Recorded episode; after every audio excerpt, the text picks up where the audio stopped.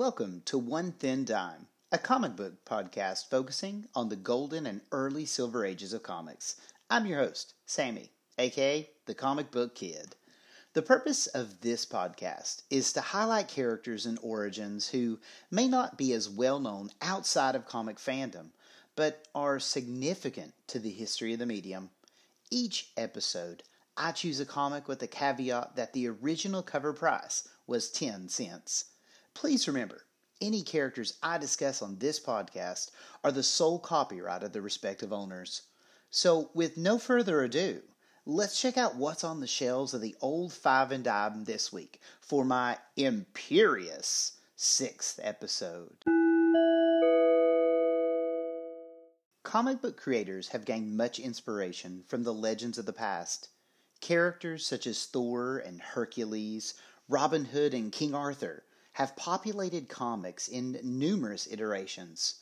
One such mythical concept that has inspired imagination is the undersea city of Atlantis. One of the earliest references to Atlantis was in Plato's dialogues, Timaeus and Critias.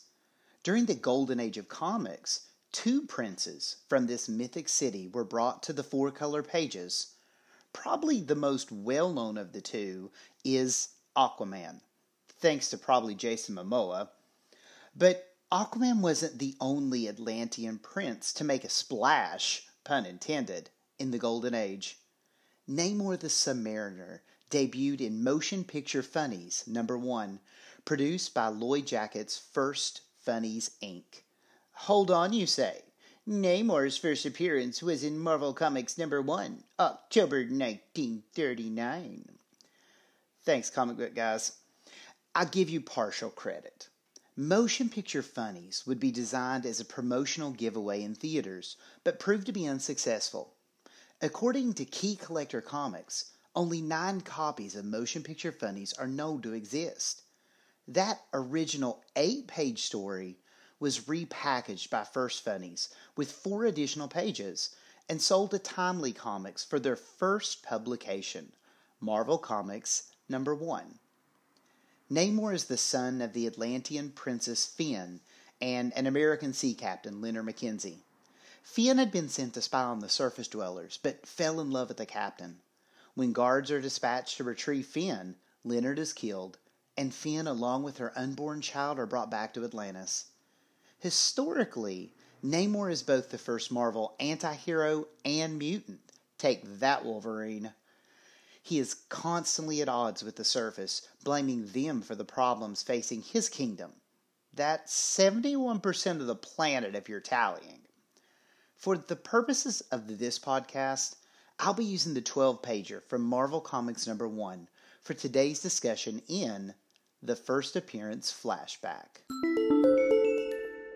My source for this issue is Marvel Comics number 1, Halloween Comic Fest 2014.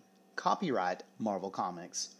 Our story opens with the salvage ship, the SS Recovery, finding that the sunken derelict they were searching had already been cleared of any valuables. The only clue was a knife left on the deck. When the divers are sent back down to gather more clues, they're amazed to see a swimmer without any gear or breathing apparatus, an impossibility at these depths. The swimmer thinks that the two divers are robots and their oxygen lines control wires. After cutting the lines, the now identified Submariner attacks and sinks the salvage ship. Returning to a secluded grotto, Namor is praised by his king and his mother, Finn. Namor discovers that the divers are actually men and asks his mother about the Earth people. Makes the Atlanteans seem a bit like extraterrestrials, huh? Fionn shares the tale of her spy mission and his father, along with the almost extinction of their race at the hands of the surface world. After the flashback, Namor is dispatched to make an attack on the surface in retaliation for the salvagers invading their land.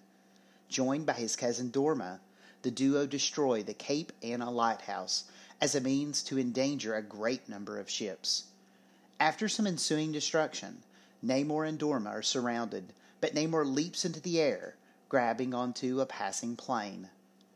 Once out of harm, Namor instructs Dorma to crash the plane and swim home while he dives into the ocean to continue his crusade against the surface.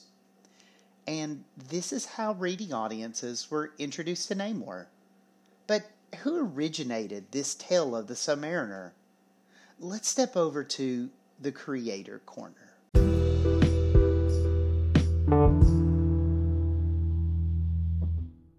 Namor was created by writer artist William Blake Everett, or just simply Bill. Bill Everett started his career as an advertising artist for newspapers. His first comic gig was for Centaur Publications, creating Skyrocket Steele Dodge in Amazing Mystery Funnies number 1, August 1938. Now, that's a title that hits about every genre. Amazing, mystery, funnies awesome. Bill would also create Amazing Man for Centaur, debuting in Amazing Man Comics number 5, September 1939. That's right, issue 5.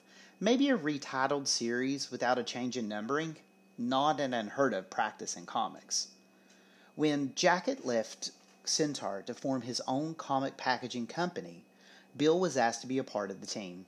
It was here that Everett created Namor, eventually selling the property to Martin Goodman's Timely Comics.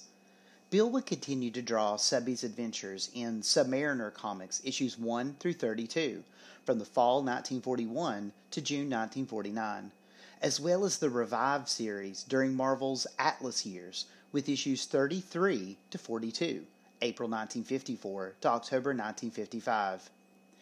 Everett would also pencil issues of Venus and Marvel Boy for the company. It was during this time that Bill worked with editor Stan Lee on issue 5 of the comic titled Menace, July 1953.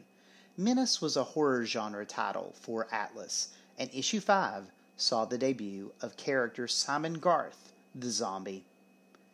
Everett and Lee would also co create a certain Man Without Fear, introducing comics readers to the blind lawyer from Hell's Kitchen, Daredevil, in Daredevil number 1, April 1964. Everett would return to Namor as well as the Hulk, with issues of Tales to Astonish and the Bronze Age Submariner series. Bill also worked on some Doctor Strange stories in Strange Tales. While at Marvel, Bill Everett is credited with the creation of characters such as Franklin Foggy Nelson, Karen Page, Namorita, Stingray, and Moondragon. Everett was a staple at Marvel through its various incarnations, but does the Avenging Son hold a place in comic books today? Let's explore some modern mythology.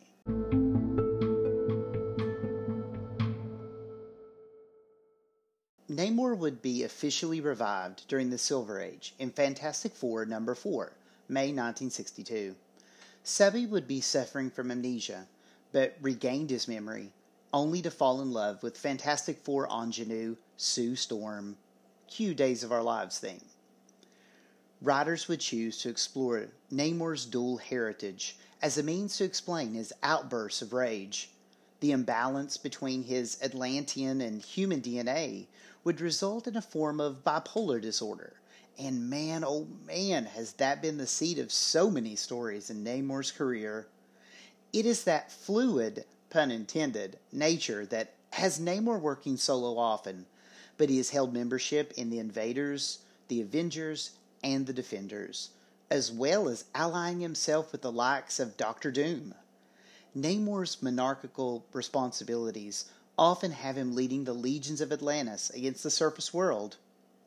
Creators in the 80s and 90s continue to develop Namor with miniseries and ongoings, including Prince Namor the Submariner by DeMatteis and Bodansky in 1984, The Saga of the Submariner in 1988, and John Byrne's Namor the Submariner in 1990. Byrne's series would have Namor approach his quest to help the oceans a bit differently. He would form the corporation Oracle Inc., named after his father's Antarctic icebreaker. The turn of the century brought readers the 12 issue Namor in 2003, by Bill Jemas and Andy Watson, a six issue series Submariner introducing Kamar, Namor's son, and Namor the First Mutant. Namor would be a member of the clandestine Illuminati in New Avengers Volume 3, January 2013. Returning to his mutant heritage, Namor would find a reoccurring home in the pages of X Men beginning in 2011, as well as the X Men Red series starting in January 2018.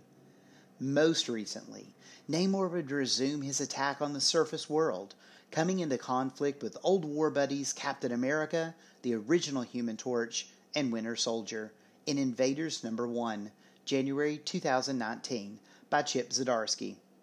With a comicography like this, we have to wonder where else can we find our Atlantean anti hero? Hmm, maybe we should look at some mixed media. The small screen is where Namor first appears in animated form. The 1966 The Marvel Superheroes cartoon included a series of Namor episodes voiced by John Vernon, better known as Animal House's Dean Wormer. It would be 1981 before Namor would guest as part of NBC's Saturday morning lineup. In the Spider Man episode Wrath of the Submariner, Namor would be voiced by Vic Perrin, the control voice from Outer Limits. For the episode Seven Little Superheroes, one of my favorites, in Spider Man and His Amazing Friends, Namor, among other Marvel heroes, would battle the chameleon. Here, he was voiced by William Woodson, narrator of over 100 episodes of Super Friends from 1981 to 1983.